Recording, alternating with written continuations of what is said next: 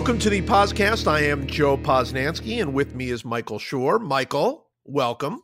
Joe, thanks for having me.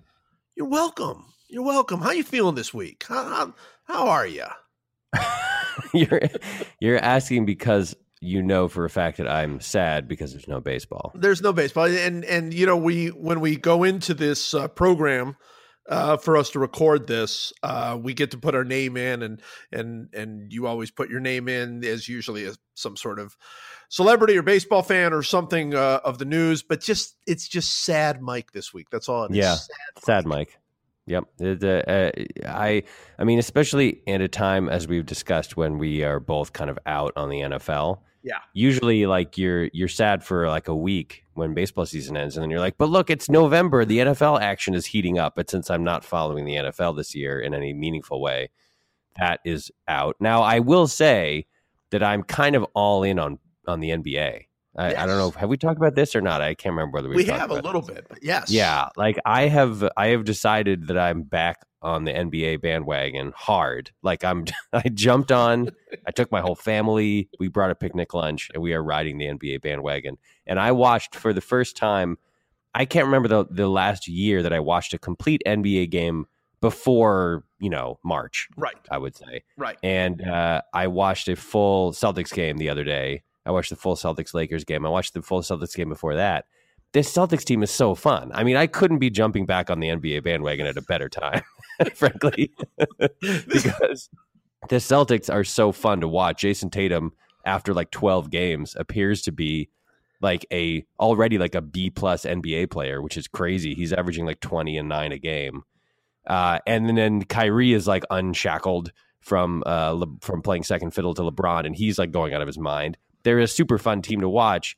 And then also just everywhere when you watch the NBA now, you look, you go to the menu. I got League Pass, and you go to the menu, and you're like, "What? Oh my God! There's 14 other games, and they're all good. They're like all there's good. the like Oklahoma City, Minnesota is a great game. Like you want to. There's five guys in that game you want to watch play. So that that the only thing keeping me from being like super down in the dumps, Mike, because of baseball season ending is my newfound bandwagon jumping love for the NBA. You know, I gotta say, I, am I'm, I'm with you. I'm I'm totally totally into the NBA uh, this year, and and I'll, I'll tell you what it is. You know, for the last you know four or five years, obviously, you know, as as a Cleveland uh, fan, uh, that's that's been incredible with LeBron coming home. Uh, as a as sort of a fan of just wonderful things that Golden State team, you know, the way they sort of emerged on the scene and and I love Steph and I've loved Steph Curry since Davidson days and and whatever. That's been really fun, but it feels like this year the NBA has gone to a whole new level because I'm I, I never would have expected this. I'm totally into that Houston team. I, I'm totally interested. Yeah, and it was something I would never. You know, I, I'm I, I'm sort of pseudo friends with Daryl Morey, uh, which is which is fun and and nice, and and so I I kind of wanted for him. Um, but there there was nothing about that team that I particularly liked. But now you know, even though Chris Paul hasn't played, they have Chris Paul. James Harden seems to be taking it to a like a whole other level. Did you see that the other day? He he's like finished he he's scored or assisted on like 94 points in the game. It was insane. It's a it's some kind of crazy it's it's some kind of crazy number. Yeah, yeah it's second literally to Wilt for the Wilt right. 100. It's it, like this is second on the list. I mean, so he's gone like to a whole other level. They're they're kind of fun. I mean, Eric Gordon is kind of fun. I mean, they're he is kind of fun. Yeah, I yeah. I'm telling you, suddenly I'm watching that team because that that team seemed to be perfectly set to be like the anti-warrior team, like the team that you know that that sort of trying to defeat whatever the Warriors represent or whatever.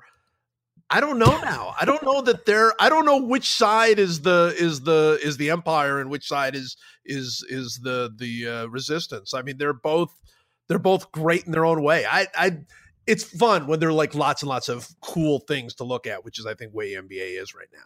Yeah, it is. I think it's. I hope it uh, sustains itself in terms of my own personal, just selfishly. I hope that like uh, my interest doesn't wane.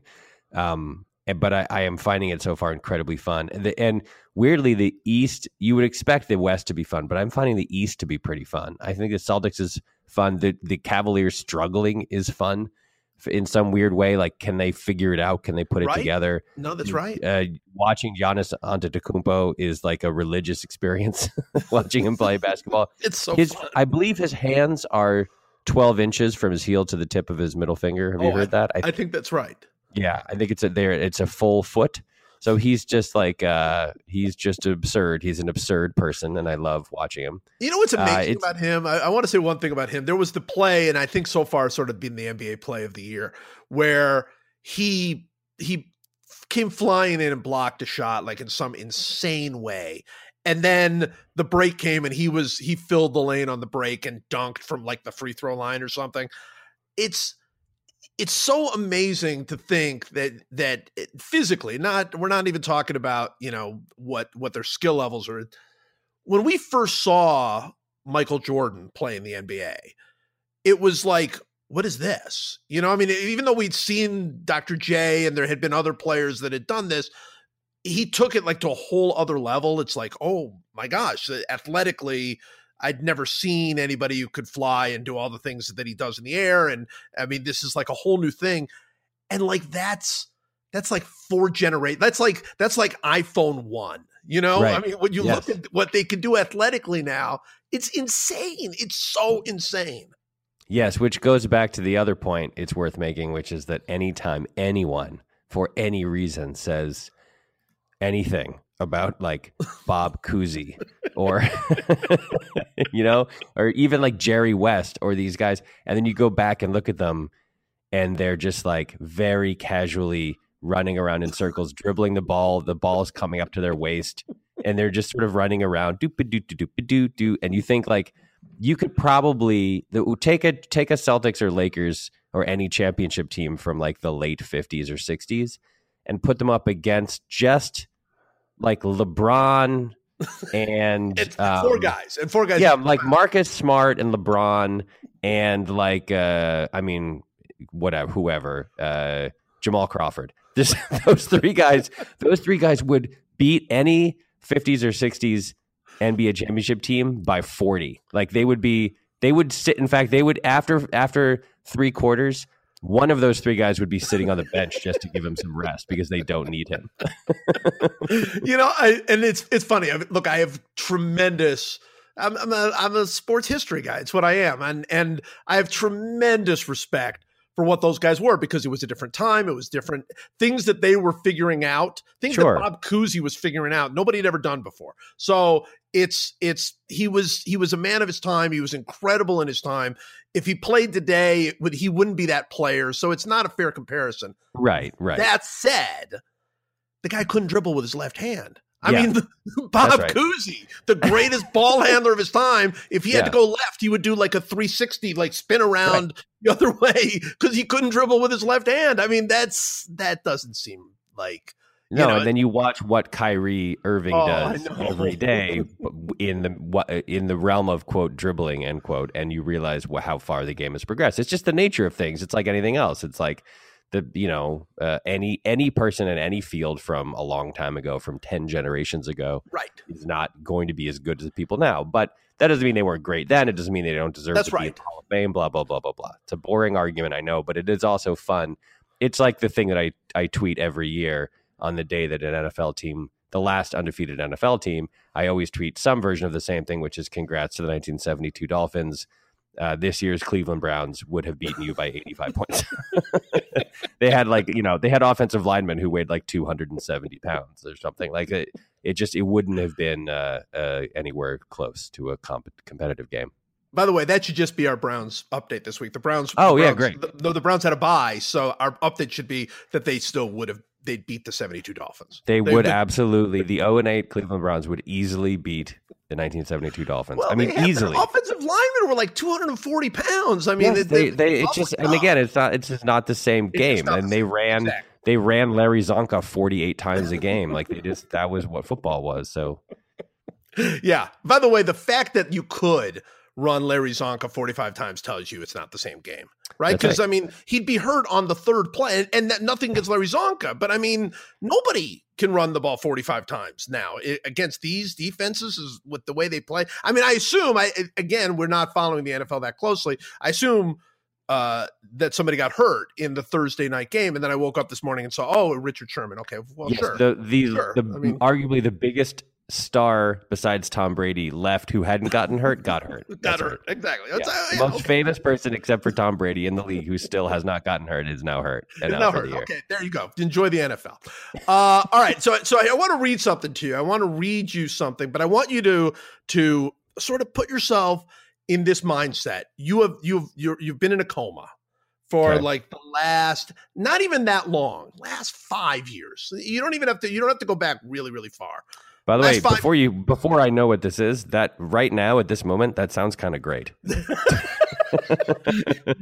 You, to have been in a coma since 2012. 2012. You're 2012. You're like, yeah. Well, what's wrong? The world's great. You you you don't want to get out. I'm going to take five years off. I'm going to go, go into a medically induced coma and just chill for five years. And I'm sure when I come out, everything will still be fine. Everything will be fine. You just come in and you're like, oh, so what's it like with Hillary as president? No, I have bad news.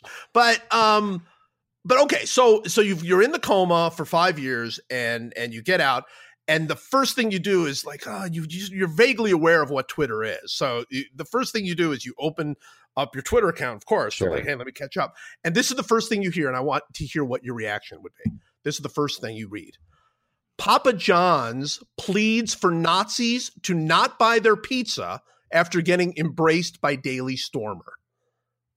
Okay, the first thing I do is I go right back into the medically induced coma for another five years because what I what I discern from that is that something has gone terribly wrong, and I don't want any part of it, and I don't want to know what it is, and I want to go back. uh, I want to go to sleep for five more years. Five more years. It's like I'm not done yet. I'm not ready. That's that is where we are. That's exactly.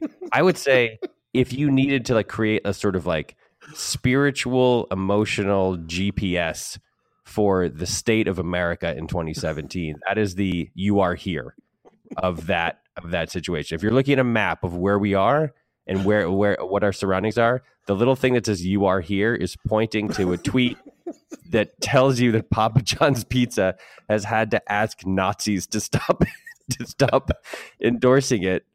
Uh, yeah, that's it. That's where we are. That's the exact center. That's the epicenter of where we are right now. Is a I have tried in my mind to to untangle the the wonderment of that of that tweet It- it- because you, you have to you have to go down so many roads to get there. Like if you literally if the, if you did. By the way, somebody told uh, me that I use literally way too much on this on this podcast, which I'm sure I do. Mhm. Um, so so if you could keep an eye out for the you for the literally use it like three thousand times per podcast. I do. I literally do. It's literally true do.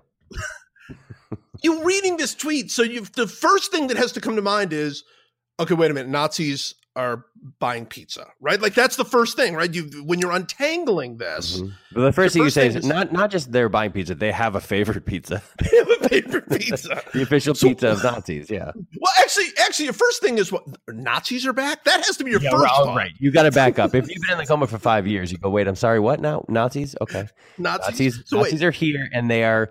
It's casual enough to talk about their doings that we've gotten to the point where we know what their favorite pizza is. Yeah, that's where, that's where you have to start. Yeah, and so then you go well what could papa john have done to even get them to buy their pizza because papa john's pizza is horrific it's now I. I would immediately make the leap to it involves the NFL. Personally, I'm not kidding because the only thing you know about it's one of two things. It has to do with Peyton Manning or the NFL, right? Those are the That's two right. things. That's right. Because the only thing you know about him. That's Yes. right. That's right. Um, so or or like uh, yeah, that, that so so I would immediately guess based on the interests of Nazis and based on Papa John's affiliation with the NFL, I would say okay, this has something to do with the African American uh, community in regards to the NFL. So you, I don't think So that's a hard leap. You see I don't there. know. I think I'd get like he wore a swastika during one of those commercials, like like like like, Like accidentally? He didn't mean to. Like it was like a little pin. He didn't mean to wear it, but it was like they they forgot to take it off. I mean, I don't I don't know that I would jump to the like to to something with African Americans in the NFL because that that wouldn't be my first thought on Nazis. Okay. like that wouldn't. So my first thought on Nazis would be, you know, something he did something with a swastika or or some Indiana Jones thing. He he came out and said, you know, I actually was rooting against Indiana Jones or something, you know, and but then why is he pleading for them not to do it? Like what, what, what did he do I have to say, that brought them in? I have to say that Papa John 100% brought this on himself. And I, I, I, I Papa John's pizza personally is not my taste. I find it to no, be it's not. Um, but he 100% brought this on himself because he came out and said the uh, protests for the social justice protests that are taking place during the national anthem of football games are hurting his sales. Now, this is this is as a, a, a, great philosopher once wrote, nonsense on stilts. Uh, that's absurd. that there's no, there's literally no way that's true. Um, I think it's far more likely that his sales are being hurt by the fact that his pizza stinks. but, but, but regardless, he didn't have, even if that's true, he did not have to come out publicly and say that, right? He did that. Right. He was, he wanted to get on his high horse and he wanted to make a stink in the same way that the people making a stink about social justice were making a stake, except his cause, instead of social justice and equality, was my pizza sales. So instead of people, instead of members of the NFL Players Association saying, we are going to do a silent, quiet, polite protest during the national anthem before our games to point out what we feel are systemic racial injustices that are baked into the very fabric of the of country in which we live he decided to do a similar thing, except he was like, all of these protests are hurting my pizza sales. At which point, Nazis gonna Nazi, right? So they were like, "Oh, great, here we go. This guy's on our team because he's we finally have we our finally have our guy. That's he's dog whistling at us and saying like, "Hey, Nazis, come over here and get my back." And they were like, "You got it, buddy. We're we're behind you, Papa John." And so, and then he had to go like, "Whoa, whoa, whoa, whoa! Wait a second! I didn't want Nazis to buy my pizza because Nazis buying your pizza is a whole lot worse." Than a three percent quarter over quarter dip in sales or whatever it was, and so I have zero. I mean, and I can't emphasize this enough. Zero sympathy for Papa John. Oh yeah, so funny to watch someone who is purports to be good at business blow something so severely as it relates to business. I mean, you know, you've you've mentioned many times you were you are uh, uh, available to be uh, to give advice to politicians of Right, either right. party of any party in terms of how they relate to or how they deal with sports, how they talk about sports while they're campaigning, just to avoid the general embarrassment of saying the wrong thing, saying something stupid, whatever. You you have made yourself available in that service. I likewise would like to offer my services to anyone, anyone, business owners or politicians, anyone who wants to know whether th- something they say is going to get them in trouble with Nazis. if you like, because I feel like if you had told me, if you had told, come to me and said, like, hey, I want to say this thing about my pizza, I would have been like, okay, man, just so you know, there's lots of Nazis around right now, and they are psyched to get on board with anything that smacks of racism or a sort of like pro white, anti non white agenda. So if you say this, a bunch of Nazis are going to come out and post on a bunch of Nazi message boards that Papa John's is the official pizza of Nazis. And if you were cool with that, go ahead. But that is what is going to happen. And I feel like maybe at that point, Papa John would have said, "Okay, I, I maybe I won't do that."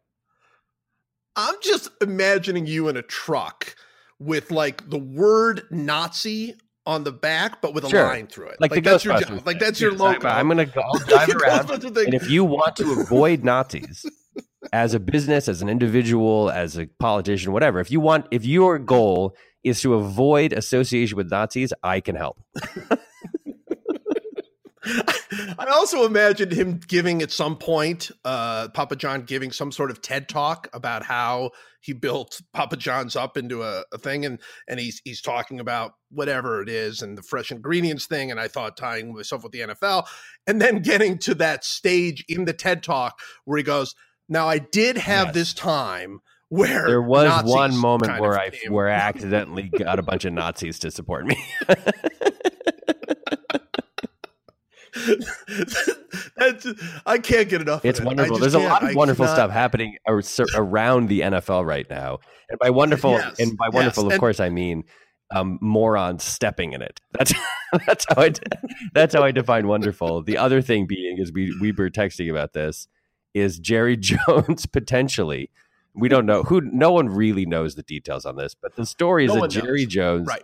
is potentially going to sue the, his own league because Roger Goodell is getting a contract extension that he doesn't think uh, is uh, is appropriate. And the and then then there's the second level of that story, which already, by the way, I mean, this is like I, I this is heaven. This is to me, this is manna from heaven.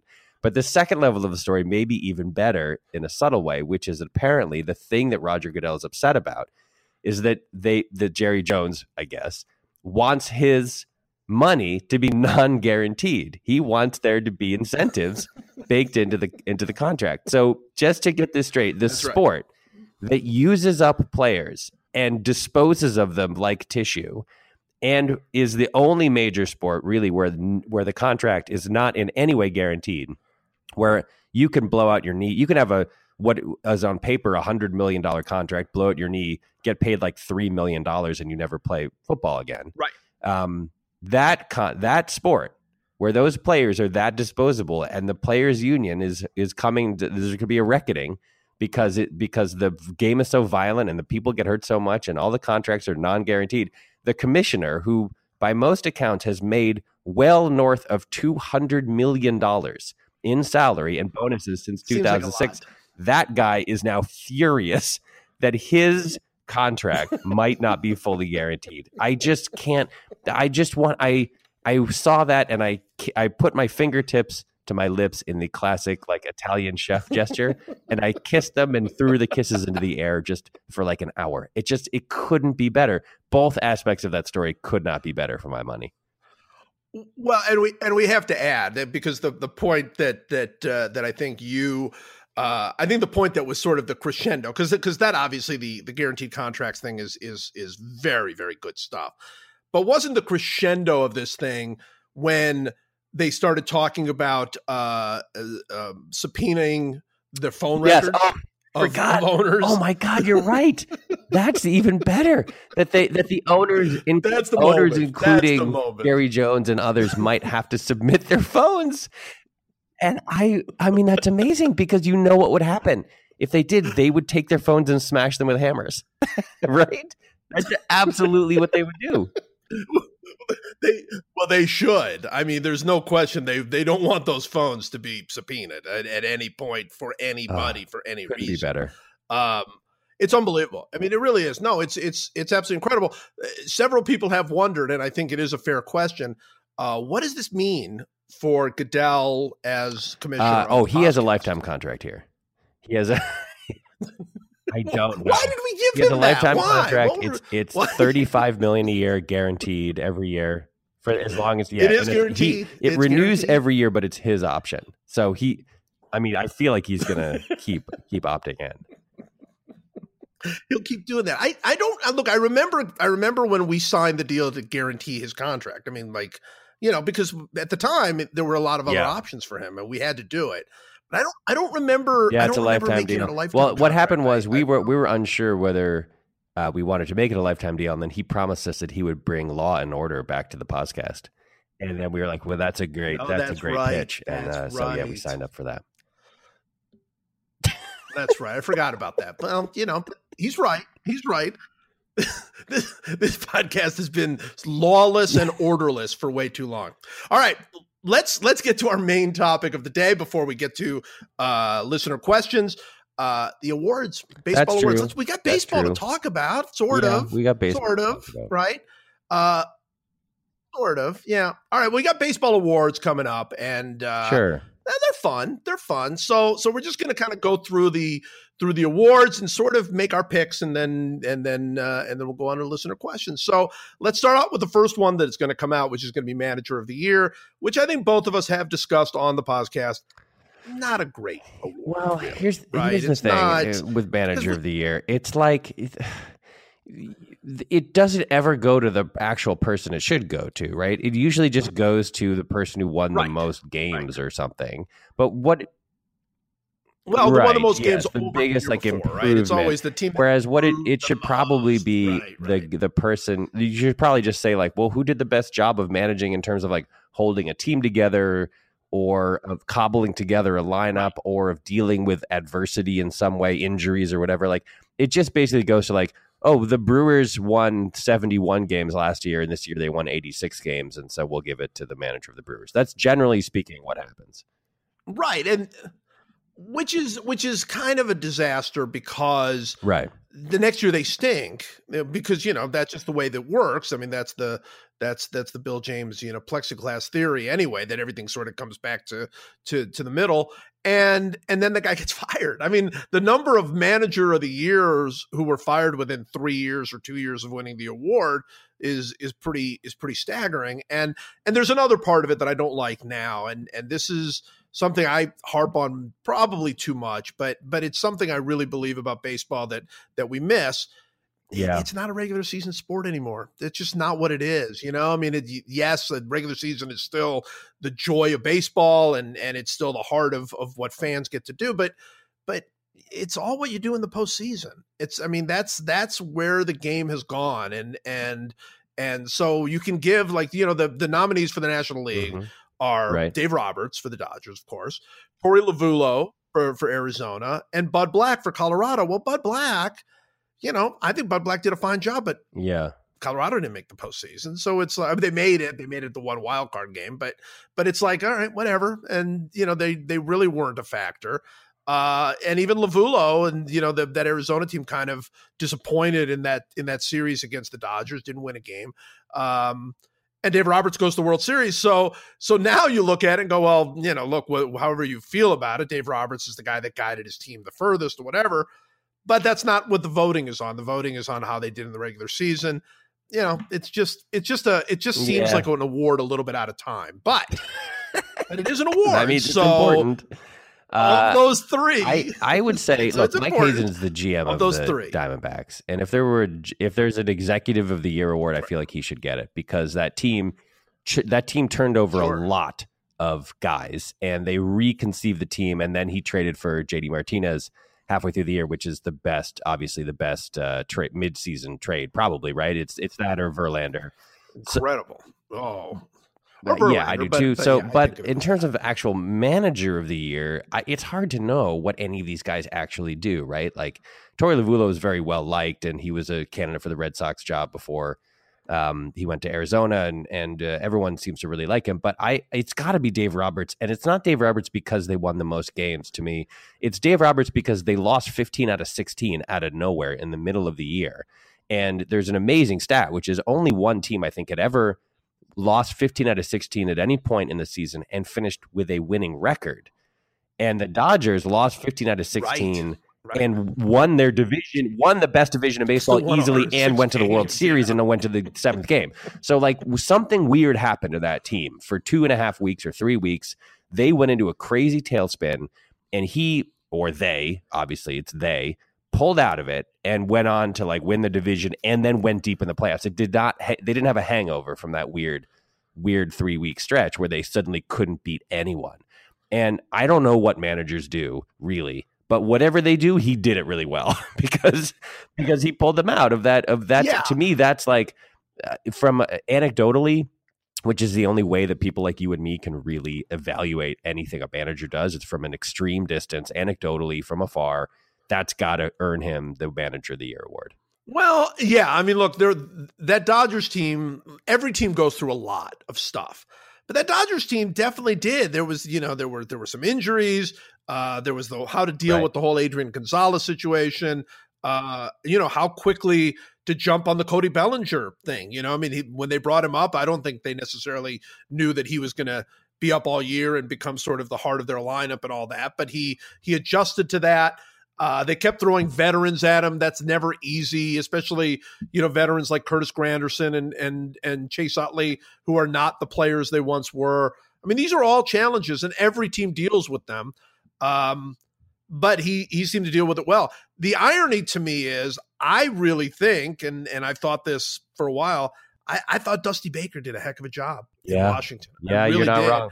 you know, and and I thought they dealt with a lot of stuff. That bullpen was a disaster. I mean, like legendary disaster when the season began. Uh, and and they worked through it, and they won the division easily, and and you know really the, we can't even talk about postseason, but but a bad game five where a couple of bad things went wrong. Otherwise, they're the ones going on. Yep. So, uh, you know, again, tough to say. I like Dave Roberts. The American League, you got Terry Francona, AJ Hinch, and Paul Molitor. Uh, again, you know, I look, I think Francona is the best manager in baseball. I, I, think he's the best. I think he's the best every year, basically. Yeah. But, you know, you can't give it to him every year. I think he won it last year. I'm not even 100% sure of that. Uh, I think he won it last year. And, uh, you know, so I, I get, I'd give it to Hinch. I don't, there's, neither one of those guys, AJ Hinch or Dave Roberts, or really any of these guys. I mean, Torey Lovullo, the same thing. There are a lot of times that they make moves that you go, boy, I don't get that. I don't get that at all. Yeah. But that's not really what it is. That's the manager of the year, especially if you're dealing with just the regular season, is who's getting you through the season, who is dealing with the with the issues and problems of the team best. You know, AJ Hinch, Houston also got off to a hot start, went through a middle struggle, and mm-hmm. and, and, came out on the other end, right? Yeah, and uh, Molitor's probably going to win it, frankly, because the the Twins lost hundred games and then went to the playoffs, and that had never happened before. Like I, I feel like Molitor's going to win it, but Hinch deserves it. I mean, Terry Francona also deserves it. They they're right, all they're all the right. manager of the year, but. I, I got to say, Hinch, not that this counts, but Hinch really impressed me in the playoffs. I felt like his, yes. he was incredibly even keeled I thought um, when uh, when uh, giving press conferences after those insane games. I mean, Roberts was too, but Hinch was really chill, and I felt like, oh, I get it. I kind of get how you you have a team with a bunch of really young superstars, like really young, like 23, 24, 25. Uh, and and not a lot of starting pitching and a shaky bullpen, and you turn that team into a hundred and whatever it was win team. You do it with a manager like this who's just super chill and really calm and like uh and uh I I I mean this is it's so pointless. It's like you can any of these guys should win it, could win it, will win it. It doesn't really matter. My guess is Molitor uh, is going to be the guy who wins it, but I personally would vote for Hinch.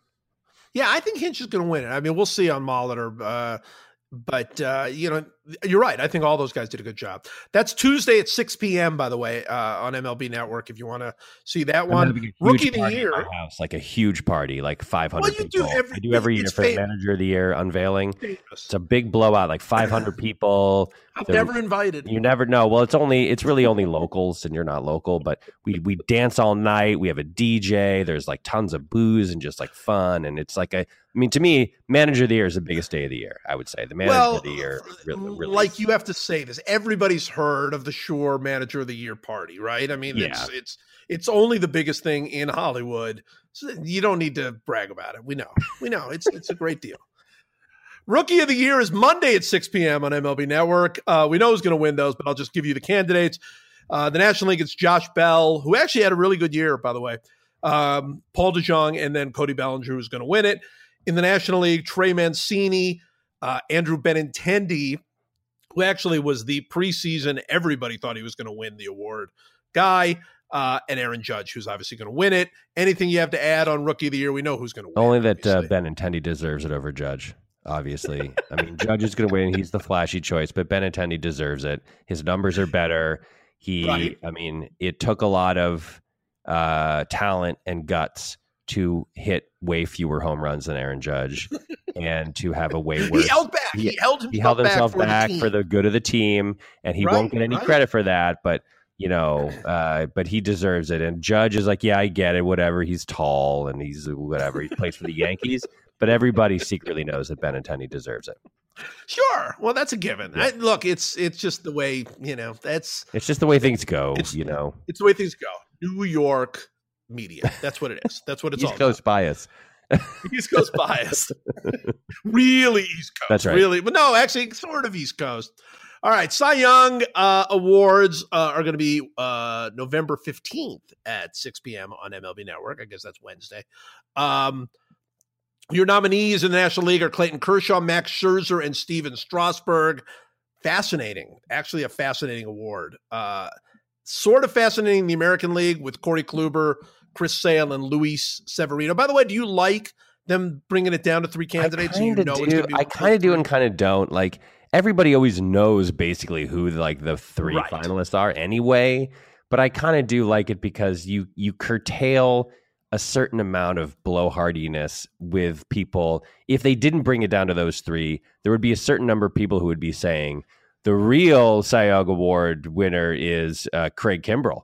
Like he's the real, right. you know, there would be like there would be all these dumb, pointless things. It's, so it's I think it's good to sort of narrow it down to the three guys that you know should be the three guys. Yeah, I was a little bit surprised I, to see Severino though. I gotta say. I, I was too. I really was seeing Severino in there. Looking, he had a great year, but I was a little surprised. It just kind of felt like there were it was Kluber and Sale, and then a lot of other guys, yeah. like five or six other guys, and they just picked Severino as one of those other guys. He's not. He's obviously not going to win it, uh, but it's an honor to be nominated. I think that's. I think that's what all these guys think. Sure. Uh, I think it's going to be Kluber and Kershaw. That's my. That's my prediction of what it's going to be. What do you think? I think that you're right. Um, I think the Strasburg uh, uh, and Scherzer split the vote a little bit. Um, yeah. I also think that Sale had it locked up on or around August 1st and then faded a little bit and specifically faded. I mean, he had 300 strikeouts, which is great. Oh, he was he was he was dominant yeah. all year. Um, he had 300 strikeouts. The problem is he not only faded a little bit, he faded against the Indians. that was part of the yeah. problem. Is that yeah, is in these big games when it was like ever the attention of the of the nation was on the game. It was this is a potential ALCS preview. Blah blah blah blah blah. He fell apart. Like the Indians just beat the crap out of him to the point where whenever that happens, where the guy's good as Sale, you assume that it's because he was tipping his pitches. Somehow they crack the code right. because they you you can't you can't do that to Chris Sale if you don't know what's no. coming. You really can't. There's no way to do it. His slider is too dominant and his fastball is too good and his command is too good. And it was like they would just sit on fastball. It was a little bit like it's a little bit like Kershaw in the in the World Series in that second game. It was like did right. they they just like were like George uh no, it was Gurriel hit that like seven thousand foot home run. And it's like the, he knew what was coming. There's no other explanation. Yeah. I mean, the other explanation obviously would be these guys are really good hitters. but well, they are. Well, and, and also, I mean, I did hear that Sale wore down and was hurt right. a little bit. That's that's all possible. But I think tipping pitches is a big deal. Uh, I want to talk for one second about the National League because you could make a pretty good argument that Scherzer deserves the award over sure. Kershaw. I mean, you know, I mean, and obviously you can make that argument uh, all the time. You can make that argument Strasburg deserves it more, but you can make a good argument that Scherzer is is kind of being pretty wildly underrated this year. I mean, he had a fantastic season. He had the full season. He pitched. He pitched in more starts. Obviously, Kershaw got hurt a little bit. Uh, but you're talking about a guy who who led the league with a .902 WHIP, which is insane. Yes. Led the league in strikeouts. Gave up no hits. Basically, no hits. Gave up 5.7 uh, hits per nine. Um, you could make a pretty strong argument pitching in the park where he pitches and and and all of that that uh, that he really deserves it over Kershaw. Yeah. Um, but I think Kershaw's going to win it. I really do. Yeah, and I and uh, by the way, you can you can also make an argument for Kershaw over Scherzer. Like, uh, well, yeah, it's like it, it, it goes both ways. It's like he, I mean, he Kershaw was the ERA champion. He led the league in wins. He had a he struck out seven guys for every guy he walked. He had the highest ERA plus of any of any pitcher, which is adjusted for the park he plays in. Scherzer was the strikeout king. He was the whip king. He was the I think he was the wins above replacement king because Kershaw was injured and missed a month. Um, I, it's right. like uh, it's. I mean, this is why awards are stupid, right? It's like you, you give it to Scherzer, all of Kershaw's fans will say that's absurd. You give it to Kershaw, right. all of or Scherzer, all of Kershaw's fans will say that's absurd. Both groups of people will be right. It is it is absurd. I would be happy if they split it. They should probably split it. Uh, that won't happen. Um, I feel like the guy who uh, Kershaw, it, it's just impossible to make an argument against either of them. The only argument you can make against right. Kershaw is that he was injured for a little while and missed some starts, but yeah, he still led the league win. Right. So it's like, well, what does that mean now? It's like, uh, it's a, it's anyone I mean, the the best argument I in my mind for Scherzer is what you just said. He's unhittable. You cannot get a hit off. He's unhittable. He, he, yeah. uh, he his I saw a stat where his batting average, the third or later time through the lineup, his batting average against was 168. So, so, so the third and fourth times that guys see him in a game, they hit 168 off him. I mean, that's ridiculous. And I'm sure that It's ridiculous. I'm sure that the, the the other guys' batting averages against are whatever 240 or something. It's not like they get raked with the third or fourth time through. But 168 is like that's uh, the greatest relief pitchers in the league in the ninth against anyone. Right. He's doing that against every hitter the third or fourth time they see him in a game. the third or fourth time Yeah. through. That's insane. He's he's so Yeah, he's wonderful. He's so good.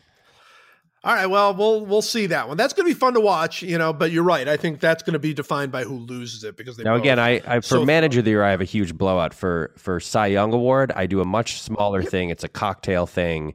It's like Oh, yeah, it's that. business casual dress. It's a it's a very small group of people. It's like forty to forty five people, mostly just you know leaders in their field, scientists, right. researchers, literary types. It's more of a salon feeling, I would say. I believe I have been invited to that. You have been invited to that, yes, and and we and there's a lot of uh there's a string quartet that I hire and we play that where they play some some chamber music, and it's very sort of refined and genteel. That's what I do for the Cy Young Awards, That's both Cy. Awards, yeah. Obviously, it's very different. It's very different The manager. Different vibe, diff- different award, different vibe, different people. Uh, Oh, yeah, right. and the, we're, we have a there's also a uh, a Cy Young Award announcement lecture series I do where I invite one person to come and just sort of give a lecture on on anything. It could be you know Renaissance uh, literature, it could Good. be uh, you know 19th century uh, biology breakthroughs, whatever.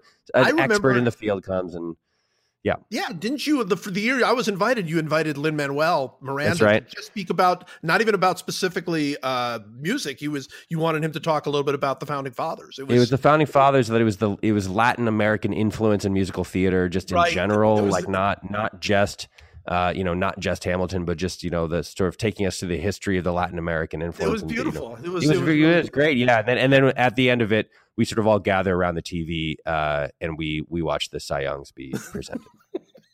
very different than the than the sort of the Caligula like the crazy sort of or, orgiastic blowout of the Manager of the Year awards. Yeah, The MVP award, nobody cares about. Obviously, it's the least significant of the awards, but they're still going to have it next Thursday, 6 p.m. on MLB Network. Your National League nominees Paul Goldschmidt of Arizona, Giancarlo Stanton of Miami, and Joey Votto. was awesome to see Joey. He has no chance, none, zero, zero, chance. That's correct. But so great to see him nominated. He, by the way, did not win the Silver Slugger Award again. He's never won a Silver Slugger Award. no, wait, he's never won it. He's never won a Silver Slugger Award. He's Uh, the best hitter, though. I, well, he, he just keeps getting beat by you know he he does he he did happen to come along at a time where Pujols took him out the first bunch of Right, times, and right. now Goldschmidt is, took him out. You know, so I mean they're they're always they're always really good hitting first baseman, but at this point I don't even care about the Silver Slugger Award per se, but he, he's got to win one one of these years. I mean That it's- is it's- hilarious. I did yeah, not know that. He's never. He's going to go to the Hall of Fame without ever winning a Silver Slugger Silver award Slug- never the best hitting first baseman. I mean that's just very. in his league, by the way, not in all. Of- He's won the MVP and he's never won a Silver Slugger award. All right, the American League is Jose Altuve, uh, Aaron Judge, and Jose Ramirez. Uh, again, great to see Jose Ramirez in there. He has no chance. Nope. So realistically, National League, Goldschmidt or Stanton, who's going to win it, and who should win it? I I think uh, I think Stanton's going to win. I do too. I I don't know. Sh- should he win? I don't know. I mean, he he has a, a significant lead in in wins above replacement over Goldschmidt. Um, he hit he almost hit sixty home runs. It was it was a fun story. Like he became the story of the of the second half. Um, at least in the National League, you would say. I don't know how you don't give it to him unless you care about whether his team made the playoffs, which I Which don't. No, me. Um, I mean, Goldschmidt is such a good hitter. Goldschmidt is so fun to watch. He's such a good hitter. Such he does some things, I would say, that Stanton doesn't do. He do, he steals bases. Right, He had 18 stolen bases. bases, which is Yeah. kind of shocking. Um, I mean, they both walk a ton. Goldschmidt walks a little more. Uh, Goldschmidt, I think, is a better defender. Um, I mean, should he? Should either of them win it? Who cares? It's a dumb, it's a dumb thing to talk right, about. Right. Y- yes, they yes they should both win it. I think Stanton's gonna win it, and I think it's cool that if Stanton win it, wins it, I think it's cool. I do too, and and and I think Stanton uh, will win it. And I would give, I would, if I was voting, I would vote for him. Um, the thing about Goldschmidt is I love him. I never want to say a single negative thing about Goldschmidt. He's the greatest. He's it, every single thing you want in, in a player is, is Paul Goldschmidt. But he kind of had this thing in his hands, and then Stanton went crazy, and then Goldschmidt kind of had like a medium finish to the year, right? right? He didn't, yeah. you know, not that this, not that that should matter. None of it should matter. You should be able to look at the full season and and and and whatever. But it's like you know, that's people start paying attention to that stuff in September, and Paul Goldschmidt never really had. In fact, he came in to the postseason with like 0 for 20 or something, right? Didn't he have some crazy hitless streak that he broke? Thing, that yeah. he broke right away by hitting a home run against Colorado. But but yeah, so so I think it's going to be Stanton, and I think I'd probably vote for Stanton. But I think your point is right. I mean, plus Joey Votto is arguably better than both of them. That's and, correct. And yes, you know, he had a better year than both of them. so, and he has no chance. So you know, it's the Tommy Pham update. The real MVP we all know in the National League is Tommy Pham. Congrats well, to Tommy Pham. Obviously. By yes. the way, have you seen the video that is going around of Tommy Pham on the on the treadmill? Where the treadmill no. is like, oh, you've got to see it. It's it's it's on Twitter. It's basically it's him doing some sort of speed drill. So he's on a treadmill, like standing on the sides with his feet not on it, and the treadmill is going like super duper fast like 100 miles an hour. I don't even know how fast it's going, but it's super, super fast. And he like is puts his foot down once and puts his foot down twice, and then jumps on it and like sprints his heart out for like 10 seconds and then jumps off. That like, seems dangerous. Very, I was I, I, wanted you to see it because my question to you for the Tommy Pham update was going to be what would happen if we were the ones on the yeah. thing. I mean, we would we would like fly back like seven miles, right? It would be like some yeah. some superhero thing. So anyway, Tommy Pham, uh, obviously the MVP of the podcast. Um, I think Altuve is going to win it in the American League, but boy, Aaron Judge is he really made a strong push at the end. Yeah, I hope Altuve wins it. I kind of imagine that Judge might because Judge was such a story. Uh, and and you know you can give it to Judge. There's an obvious argument for Judge. But the fun thing about Altuve, uh, besides the fact that he's two and a half feet tall, uh, and he lives inside a teacup, and his best friend is a is a is a mouse who wears a, a monocle.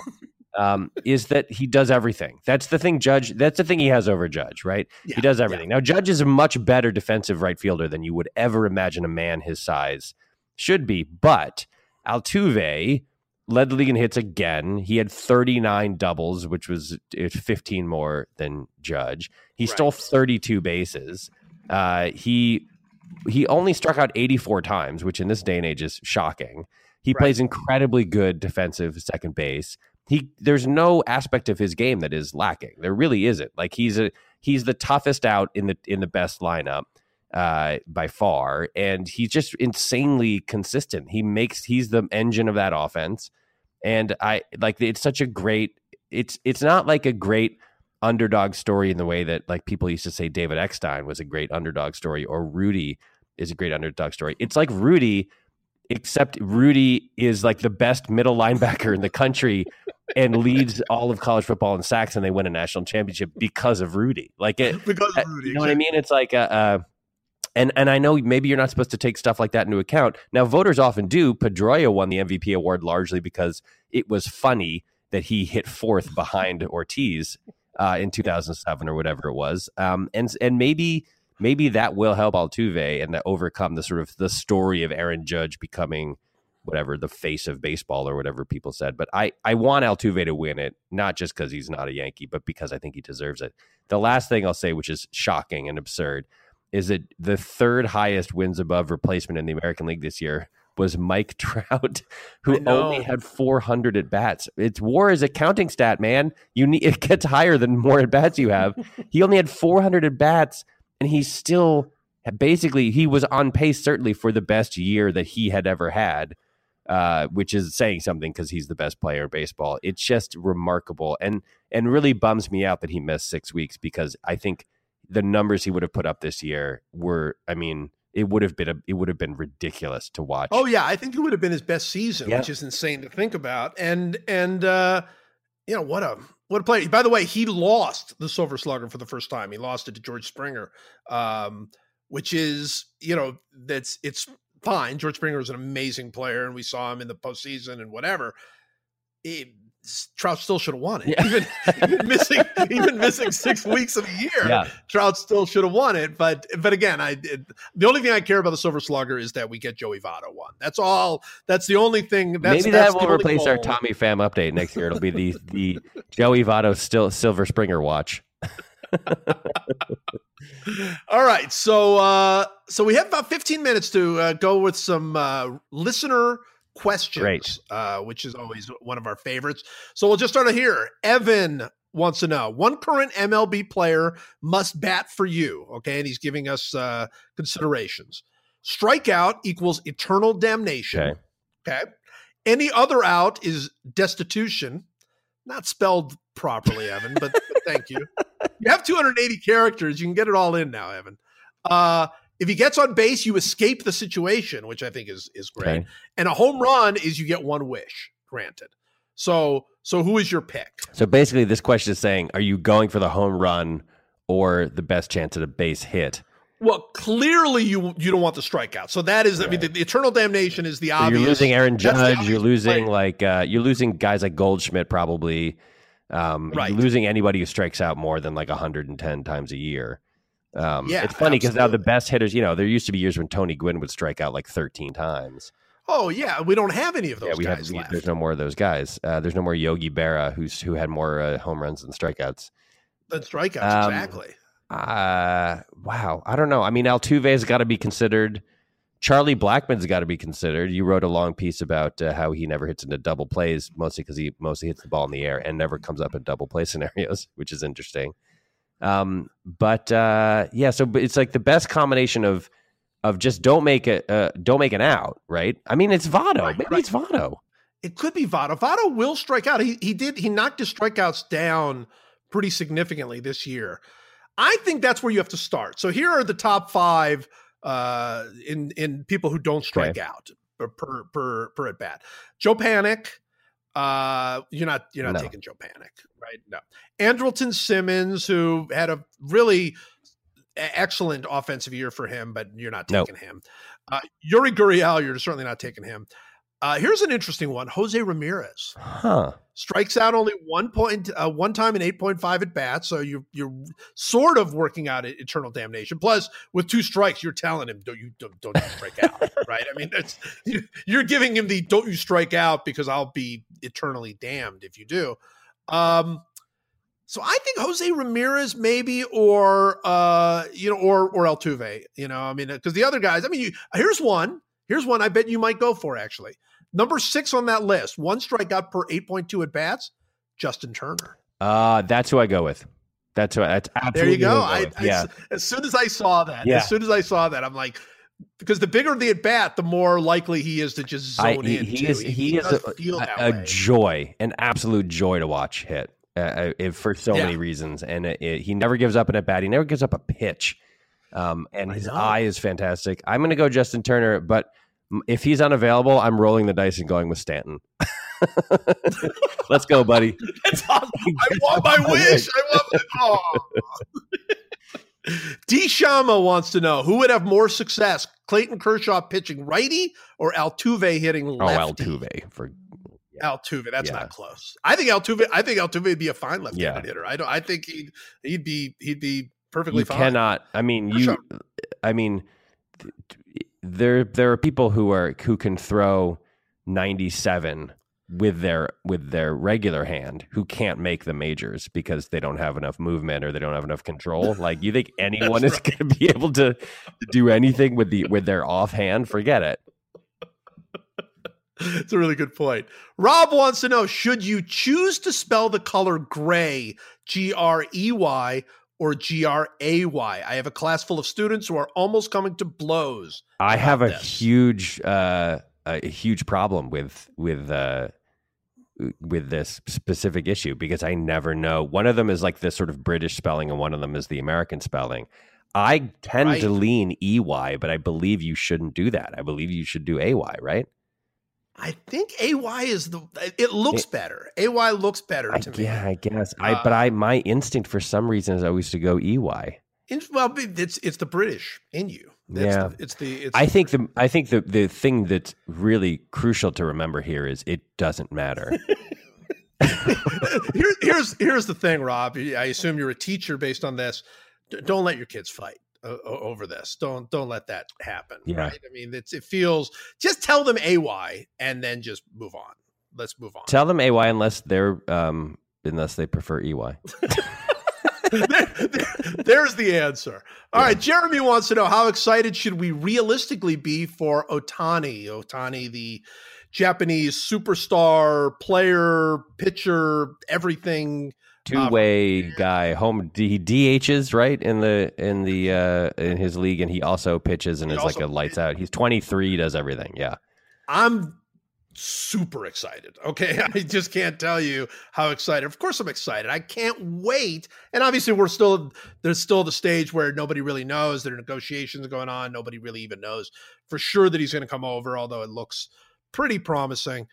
Oh, I can't wait. I can't wait to see what this guy can do in the big leagues. That's I'm I I totally am psyched. I'm 100 percent Yeah. psyched. I'm a little bit skeptical because uh, is he going to a uh, National League team so he just can hit when he is pitching, Right. or is he going to American League team? And if he's going to American League team, is an American League team really going to have one of their what a guy they hope is their ace, or at least to like a number two starter? right, right. really right. going to risk injury to that guy having that guy hit every day. I I'm skept I'm more skeptical that the American uh, league will allow him to do all of those things. Maybe they will. Maybe he's that good, but like I mean, there's a reason that hitters, that pitchers don't hit very well, and it's because the teams don't want them to. They don't want them to spend a lot You of don't time focus at all on it. That's yeah, right. Yeah, like focus on it and and then get hurt legging out a double and then miss like five starts. Like they're they are valuable because they pitch 32 times a year or Well, so. I agree.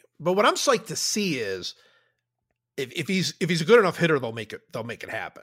You know what I mean? I mean that's that's the that's what I'm really psyched to see. I mean, we've seen very, very good hitting pitchers over the last few years. I mean, obviously uh uh Bumgarner's a good hitting pitcher now, and then, then there are others. Um, but we've never seen anybody where you're like, oh, let's tear it up and do whatever we have to do to get that guy in the lineup. It's always like, oh, I'm thrilled, you know, maybe I'll pinch hit him now and again but this guy might be like really a good hitter. I'm Yeah. I'm so excited. I I I cannot wait to see I mean, at the very least, you you'd have to say like it's new. Whatever's coming, it's a It's new thing. That's Exactly. exciting. Yeah. Exactly. All right. Uh, Dan wants to know what is the ideal candy to steal from your kids' buckets so that you enjoy it, but they don't notice right away? What a great question. It's a great Oof. question, Dan. Ooh. Um, I mean, you want to go with one that's common, right? Yes, because that's that's, right. the way kids are, kids are dumb. They won't count things. uh, so yeah, like I mean, if you if there's 11 Snickers in there, you can take a Snickers and Snickers, they'll never exactly. know. That's exactly. Um, my, my daughter had like 17 Reese's uh, cups this year, Yeah. which was awesome. I've had like six of them already. She doesn't know. Yeah. You know, The other thing you could say is that there's there's probably some candy that they are not familiar with that you might be familiar with, like for example, a hundred grand bar or a Fifth Avenue or one of those sort of lesser known candies that they won't they didn't register that they have it because they just didn't they don't recognize it as a common thing. You could probably sneak one of those and they would probably forget one of the sort of like lesser known well, that's a good, like good marginal one. candies. The thing is, though, if there's only one of those in the in the thing, they they they might they might be like, hey, no, I didn't. I I want to I want to know for myself how good that is. So Hmm.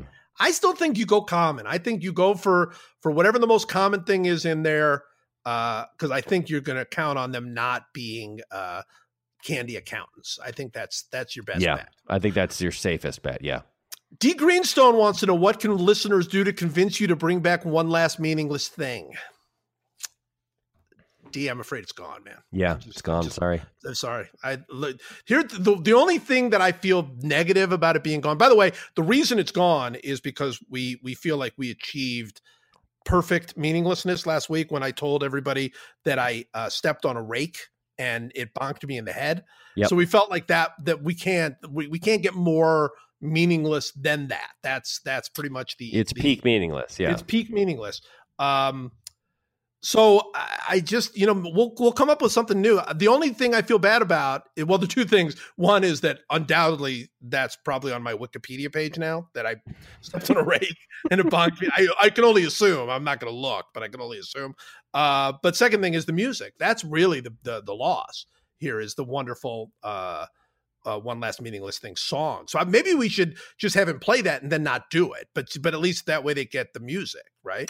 Yeah, I, I also have a little bit of a question: is if we had a guest on, and that guest really wanted to Oh, say something meaningless, would we allow that guest? Would we make a one-time exception? Um, yeah, we would. I think we yeah, would. I think, I right. we I would. think so. Yeah. I think we'd bring it back for guests who who want to do that. By the way, uh, something for for our podcast listeners to uh, look forward to.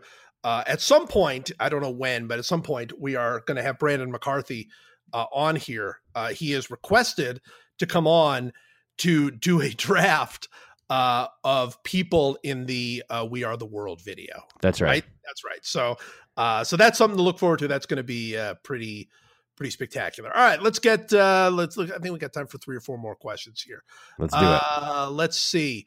Oh, Kurt wants to know, uh, and this is probably a thing more to you. Uh, favorite philosopher? Oh boy, That's a big Uh, one for you right now. Yeah, I uh, uh boy, that's really hard. Um, I really like uh, this guy Tim Scanlon, who's still around. He a modern philosopher who wrote this book called "What We Owe to Each Other," which has sort of become the main text that we are basing um, certain aspects of this show, "The Good Place," on. Sure. Um, it's he's he's not uh, easy. It's not easy to read. Uh, I, I say this um, for me at least. I'll, I'll speak personally. It's a little bit of a dense read his this book, but um, it is like uh, it's really it's really great. The the ideas behind it are really uh, are really wonderful. Um, and then there's a woman named Philippa Foot who was a philosopher and a British philosopher in the 60s Yeah.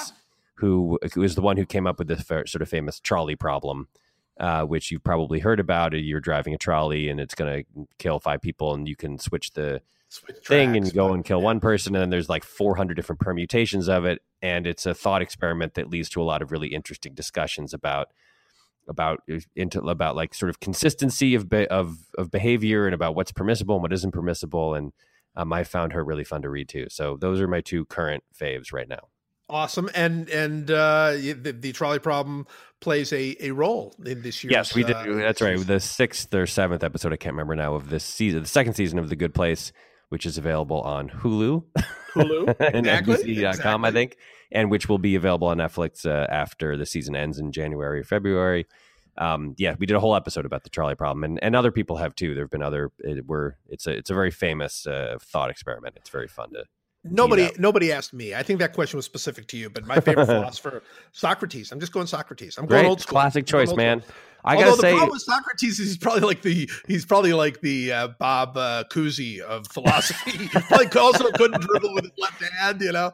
So I gotta uh, say that, like in my, uh, I I refer to it uh, commonly refer to it as a sort of Wikipedia level understanding of philosophy, but like sure. it, it is fascinating to go back and read Aristotle and Plato and people like that. be is. like, No, it really is. Those That's dudes true." were so smart. They They figured so much stuff out without the benefit of of basically anything. Like they with no one no one had come before them to help them really. Uh, and Right. i- and if they had, they had written in languages that they that weren't around in Greece at the time, and and they just really Aristotle especially was just like a the you your the mind reels at how intelligent. Oh, it's a- astonishing. astonishing. Although a lot of that Socrates, right? A lot of Aristotle, you know, he's basically he uses Socrates. They all built on each other, certainly, yes, but um, but it's still uh, it's still fun. It's impressive. It's Yeah. impressive. Bill, we'll, we'll combine two questions. Bill asks, uh, are Dodger dogs really the best ballpark hot dogs? And Jeff asks, what does Michael eat at a ball game now that he's a vegetarian? So Great we'll just double up. Bill, I'm going to just tell you this, and I, I've just spent basically the entire month of, of October in LA, essentially, uh, and had a lot of Dodger dogs. They're good dogs. I'm, I'm just going to flat tell you, I, I don't I don't think they're the best dogs in in baseball. They're, What are? I I think they're just they're it's a tie. I just don't think I don't I don't like when you when I had a Dodger dog, I'm like, oh man, a Dodger dog. And I'm like, this dog is not that different from the dog at Wrigley or the dog Of course Cleveland not. the They're all exactly They're the same They're literally exactly the same. They are low quality hot dogs that you're spending eleven dollars on. I I That's mean, right. to me, it's like uh, the it's it's funny because I think that Dodger dog. I think the alliteration really helps. It does. in- it in does. terms of, and like, they're good. They're fame, you know? long. I mean, they are. They are like they're long. They're impressive They're dogs when you do- get I mean, they're one. ballpark hot dogs. They're all garbage. It's garbage food. It's. I mean, they're. It's fun to eat them because the- you're at a baseball game and that's what you're supposed to do. But none of them are good. I mean, I went the first time I went to uh, whatever the hell it's called, AT and T Park in San Francisco. What is it called now? What is it? Uh, it's still AT and it AT and T? It changed. It all of these. I thought it changed again. But anyway, the point is, the first time I went there, I went to get a hot dog, and uh, this is you know whatever 10, 12 years ago now, and uh, I was walking on my way to get a hot dog, and I saw because it's San Francisco, I saw this thing. It was like get one of get this like sausage. This gourmet sausage that has like cheese infused into the middle of it, like they took a syringe and injected cheese into the middle of this sausage. And I was like, well, that's better. And I bought that, and it was like the best. It was like good by restaurant standards. It was so Yeah. amazing. And it's like that. The only way to have a good baseball food experience is to do something like that. Like the, all of the hot dogs are exactly the same. They're just boiled garbage meat that you buy that you buy for eight dollars, and then you slather whatever you know combination of ketchup, mustard, and onions on them. Like there's no there's no good or bad baseball hot dog. They're all the same. It's a, tie. It's a tie. It Yeah. really is, and it just it, and the, the the best dog that well, first of all, the best dog that that, that in in baseball is in Cleveland because they have the best mustard. So that's like that's the best dog because of the mustard. But more to the point, the best dog is at your ballpark. Because That's you're right. watching your team, That's right? I mean, that's they're all the same, so that's the best dog. So if you're a Dodger fan, yes, Dodger dogs are absolutely the best. Correct. Um, and, right. and to answer the second question, by the way, I eat I eat uh, faithfully. I eat peanuts. I eat a bag of peanuts every Yes, of course you do. every uh, game. I will also eat popcorn uh, with my son. My son, my jerk son, likes uh, popcorn. um, and then if I'm if I am legitimately hungry, I will eat a vegetarian hot dog, which are not a tie with reg- with all tot. They are considerably worse than every ballpark hot dog. Why would you do that to yourself? Because, it's, Why? because you need, I need like if I'm if like popcorn and peanuts isn't enough to to sate my hunger, I will. Oh, it's the only kind of the only thing I can do. It's like you can't get. I mean, you can get nachos, but the, I mean that's not going to help either. If I actually need some kind of actual food item, I'll eat a vegetarian hot dog, and they're disgusting. every now and again uh my wife uh will bring home like some sort of vegetarian hamburger right? Every now and again uh for me to grill. She's like let's try these you know? This way no no red meat. It's better for you. So it's a soy burger or veggie burger whatever these burgers are called and every time I fall for it because they look good, they look like the regular burgers. And every time I take one bite and go, "Oh yeah, I forgot. That's horrendous. That's just absolutely disgusting." So uh, I don't, I don't really, you know, at some point you ought to just look at the vegetarian hot dog and go, "No, I know what that is. I've, I've done that. That's not acceptable." All right, last question belongs to Brody, and it's, it's a, it's a. You want to talk about philosophical? Uh, Brody wants to know how would your lives be different if you had been raised as Yankee fans? Better, worse, too terrifying an idea to even consider.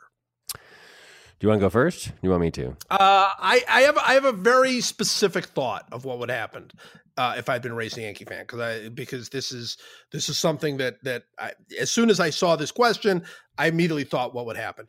I'd be a Yankee fan, Okay. okay, and I'd be happy because I'm a Yankee fan. The Yankees are good every year.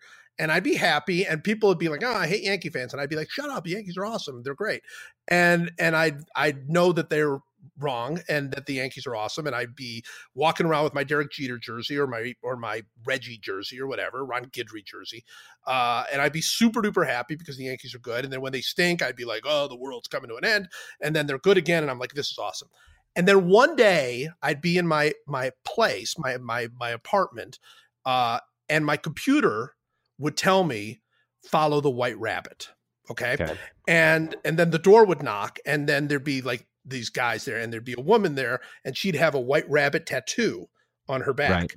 And I'd be like, oh, I got to follow them. So I would follow them, and I would end up meeting uh, Morpheus, Right. who would who would give me two pills to take. One as a Yankee fan, it goes back to just your your your regular Mhm. life. Uh, one as where you see the truth, and I would take the truth pill, uh, and I would realize the horror that this world is. Right. You would realize your whole life I- has been a lie.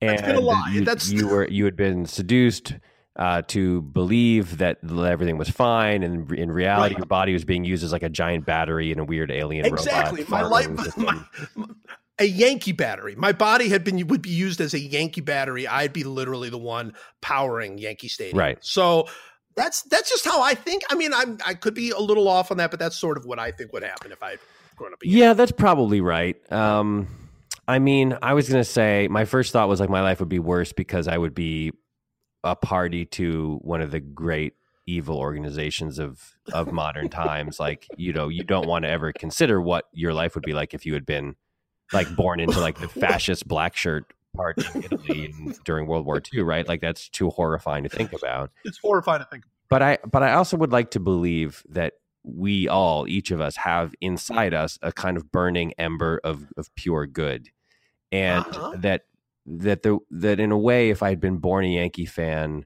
that you know I, I would have been like sort of you know obviously like co-opted and blinded by the fandom that surrounded me but then that that's burning ember inside me would have started to, to sort of like you know It would to glow. It would start to yes glow. and Yeah. that is at some point in my life maybe after the aaron boone home run or maybe maybe after like the a-rod trade or maybe after the even after like the the 2009 series or something that like at some point i would have on my own just sort of been like you know what this isn't right this isn't right this isn't just and it's not yeah. right and i and i can't be a party to this anymore because ethically and morally this just feels wrong it feels wrong to, to root for this team and i would have defected and who knows what would have happened after that i mean i you know by that point i was out here in la i might have become a dodger fan or an angels fan or or- Right. or, right. a, who- or a padres fan or something and i might never have achieved the kind of happiness that would have come from being a yankee fan or a red sox fan or anything but but i like to believe that even if that's true I that that my life would have been better, and I would have looked back on that first whatever thirty five years of my life with a sort of like a little bit of shame, obviously, a little shame, but also a sure, feeling of like, well, I didn't choose this. Like I was just born into this, and I'm happy. All I can do now is sort of start over. I can take this burning ember of good and use it to undo some of the wrongs that I was a part of while being a fan. Well, that's what I was going to ask you. Would you feel like you would then preach? Uh, Yeah. uh, Oh, a hundred percent. Yes, I think I would Yeah, be go yeah. on. I would do lectures, unpaid lectures, volunteer lectures in in schools and churches and in community centers all across America, just saying like, look, you know, I'm I got out, and and I there is a path. Like if you if you There is a feel like you are trapped, just know that you're not trapped. Like I got out. There is a way. And you know, if, look, if I could help one other person stop being a Yankee fan, I I would be worth it. Like it would be like that happens that's my path through life is to is to help other people like me who were born into something that they um that they know isn't right They know. They know Yeah, deep inside. They know. they all know i mean some of them are just fine with it in the same way that joey pantoliano's character in the matrix was like i know this isn't a steak but i but it, i know it's not real but i just want to eat it so i'm gonna like I want to eat side it with the anyway. robot Yeah. Exactly. so I'm, gonna, I'm just going to side with it. By the way, what would Papa John's pizza have been like if it had been Yankee fans that made him the official Ooh. pizza? i mean worse right worse than nazis We are not ending this podcast saying yankee fans are worse than nazis The Nazis. I don't know, You're man. not. You're not worse than Nazis. I mean, we were not, about to we were about to end it with me saying this is just like Joey Pantoliano's character in The Matrix eating steak, which is like just as weird. It is just as weird. It is. I would, I would say we ended. We didn't end it with meaningless things, but we did end it with weird. Now, did we decide to weird things. replace one last meaningless thing with anything, or were we just sailing off into the Well, we were gonna we were gonna do like a I think a question, but I, I think we need to we need to ponder. Yeah. We need to take Let's a not. There's, sort of there's no rush. there is no rush. So we'll need to figure this out. In fact, if, if if listeners do want to send us ideas of how to end this thing that is not meaningless thing, we're not going back. No, Not sorry. They- We the one thing the podcast stands for, it's moving forward, right? no, I mean, no, not at all. It took us six No. years to get a microphone. But wait, let's this is a good idea. Let's solicit, uh, let's crowdsource this this uh, son of a gun here, uh, and say, the Yeah. send in your suggestions for what the very last thing that we do on the podcast should be, and the the guideline should be like it should take about a minute, right? It should yeah, be very short. a minute. And it can't just be us saying something meaningless. It has to be something specifically different uh, with, that we can each do. Well, it it will be us saying something Yeah, meaningless, right. but, it But, not intent. Not that can't be that can't be the announced name of the segment. Um, Exactly. All right. So send us send in your so maybe next next time we do this, we'll we'll specifically send out a solicitation for uh, uh, for suggestions. for suggestions exactly but if you if you want to do it uh just just tweet us and uh we'll be uh we will be considering how to end this thing in the meantime as always michael thank you Thanks for having me.